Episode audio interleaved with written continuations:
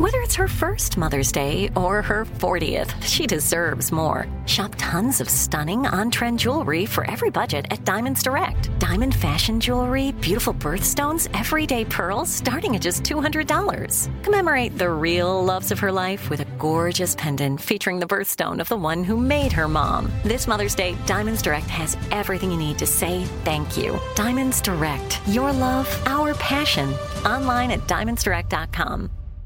Enjoy all your favorite sports like never before at BetMGM. Signing up and playing is so easy. Simply sign up using code Buckeye and receive up to $1,500 back in bonus bets if you don't win your first bet. When you register with BetMGM, you can get instant access to a variety of parlay selection features, live betting options, and the best daily promotions in the business. And with BetMGM at your fingertips, every play and every game matter more than ever. Place your moneyline, prop, and parlay bets with the king of sportsbooks today. Sign up using code Buckeye and receive up to $1,500 back in bonus bets if you don't win your first bet. That's right, up to $1,500. Again, sign up using code Buckeye and receive up to $1,500 back in bonus bets if you don't win your first bet. BetMGM and GameSense remind you to play responsibly. 21 plus and present in Ohio, subject to eligibility requirements. Rewards are non-withdrawable bonus bets that expire in 7 days. Gambling problem? Call 1-800-GAMBLER in partnership with MGM Northfield Park. That's 1-800-GAMBLER.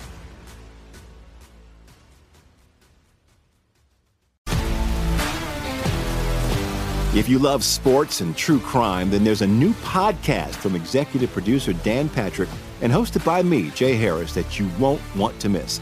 Playing Dirty Sports Scandals. Each week, I'm squeezing the juiciest details from some of the biggest sports scandals ever. I'm talking Marcus Dixon, Olympic gymnastics, Cain Velasquez, salacious Super Bowl-level scandals. Join me on the dark side of sports by listening to Playing Dirty Sports Scandals on the iHeartRadio app, Apple Podcasts, or wherever you get your podcasts. So, and the immigration thing's about to get much worse, right? Oh, yeah. Oh, yeah. The numbers are astounding. 150, 160, 180,000 per month pouring across the border. And that was during the off season. Now here we go on the period of the year when people actually pour across the border. Well, that and...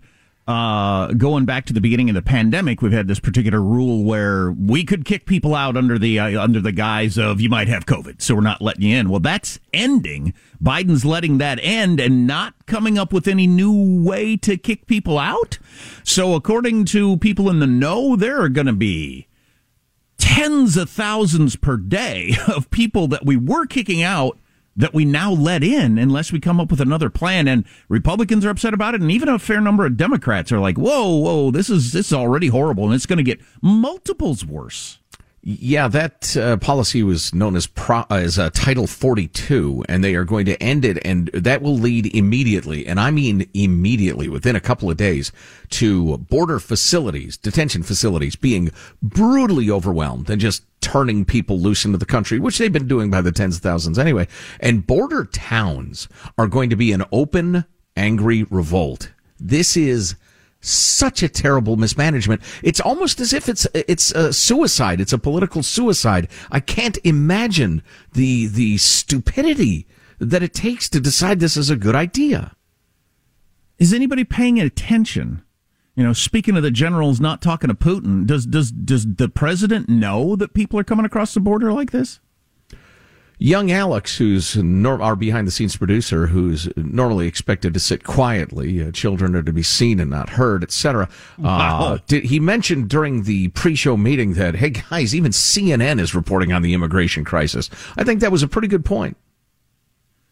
Yeah, that's new. We'll see if that catches. But oh, you know what? On that topic, this may be my favorite title and subtitle of the week. A piece by Michael Lind, who I did not know, or I don't remember his work. But his piece is entitled The End of Citizenship. Having converted their own republic into a borderless credit union, Americans have to borrow other people's national pride. Oof. Oof indeed, sir. Some great writing, too. We'll share that with you in a bit. Let's start the show officially, then we can tell you what Chris Rock said last night at his first show of his new tour since getting smacked in the face by Will Smith. I'm Jack Armstrong. He's Joe Getty on this Thursday, March 31st, the year 2022. New you in 22. We are Armstrong and Getty, and we approve of this program. Let's begin then officially according to FCC rules and regulations. Here we go. The show commences at Mark. So why not just clear this up right now? Why can't you, on behalf of Russia, rule out the use of nuclear weapons in this conflict right here? No one is thinking about using, about the idea of using a nuclear weapons. That's Putin's spokesman, Dmitry Peskov. We have more of that interview coming up, but he took fairly significant pains to say, look, nobody's going to nuke anybody. Can you believe him?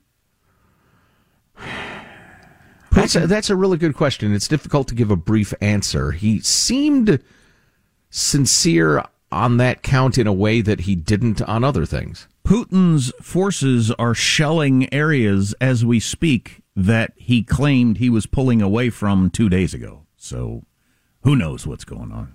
Yeah, but it's easy to see the profit in that. It's easy to understand why he would mislead on that. But the whole nuke thing, I don't know. It rung fairly true to me, but we'll play it for you and let you figure it out for yourself. So I think everybody was kind of excited that Chris Rock would come out in his first show of the new tour and make some wacky statements about the Will Smith slapping, but he addressed it only to say he's not going to address it. So that's that. Wasn't much to it. He got a standing ovation. Boo! Boo! He should have come out and said, I'm going to whoop Will Smith's ass. Next time I see him, I'm going to whoop him. Well, he's a comedian. He could have said funny things about it, but... It is, I've learned more about this over recent years, watching various comedians on YouTube videos and everything like that. Even the best comedians, in fact, especially the best comedians, they work on material in front of live audiences for weeks, months, and years sometimes before they feel they're perfected enough to do, you know, take out on tour or, you know, on a regular basis. And they don't just ad lib or jot down a joke that afternoon. That's not the way the craft works. And, you know, that's probably part of the reason.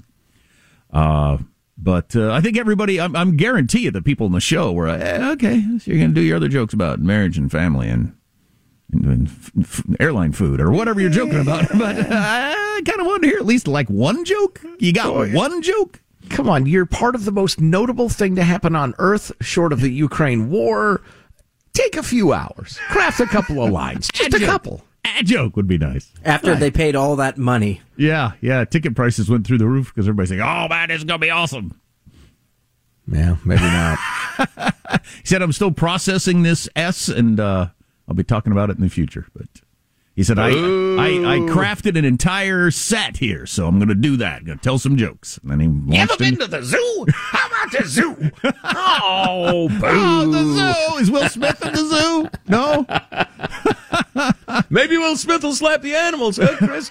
Oh, that was the other thing, because I heard these clips. The audience is so raucous at his shows. There's constant shouting. Yeah. The other interesting update on that front, I asked yesterday, will we be talking about this again tomorrow? But there is reason, too. The Academy came out and announced that they asked Will Smith to leave, and he wouldn't. I wouldn't have said that out loud. I wouldn't have said that out loud because that makes you look ballless. What is that? You have to leave. I'm not leaving. Okay, but you ought to. Yeah, no kidding. What they had the same reaction. What the hell is that? Yeah. An order without a sanction is a request. You requested that the comedian beater leave. He said no, and you cowardly cowards. No wonder Harvey Weinstein and other degenerates get to do what they want. If you're a big enough star, you can say, no, I'm not leaving. I'll punch people at award shows if I want. Get away from me. Oh, okay, sorry we bothered you. Can I freshen up your drink? I mean, that's just so embarrassing. We asked him to leave, but he wouldn't. Do you understand how that sounds? Well, the Fresh Prince might have said, look, you let rapists hang around. I slapped the guy. Are you kidding me? Oh, and they said, Harvey Weinstein didn't run up and rape him on stage during the Oscars. Good Lord.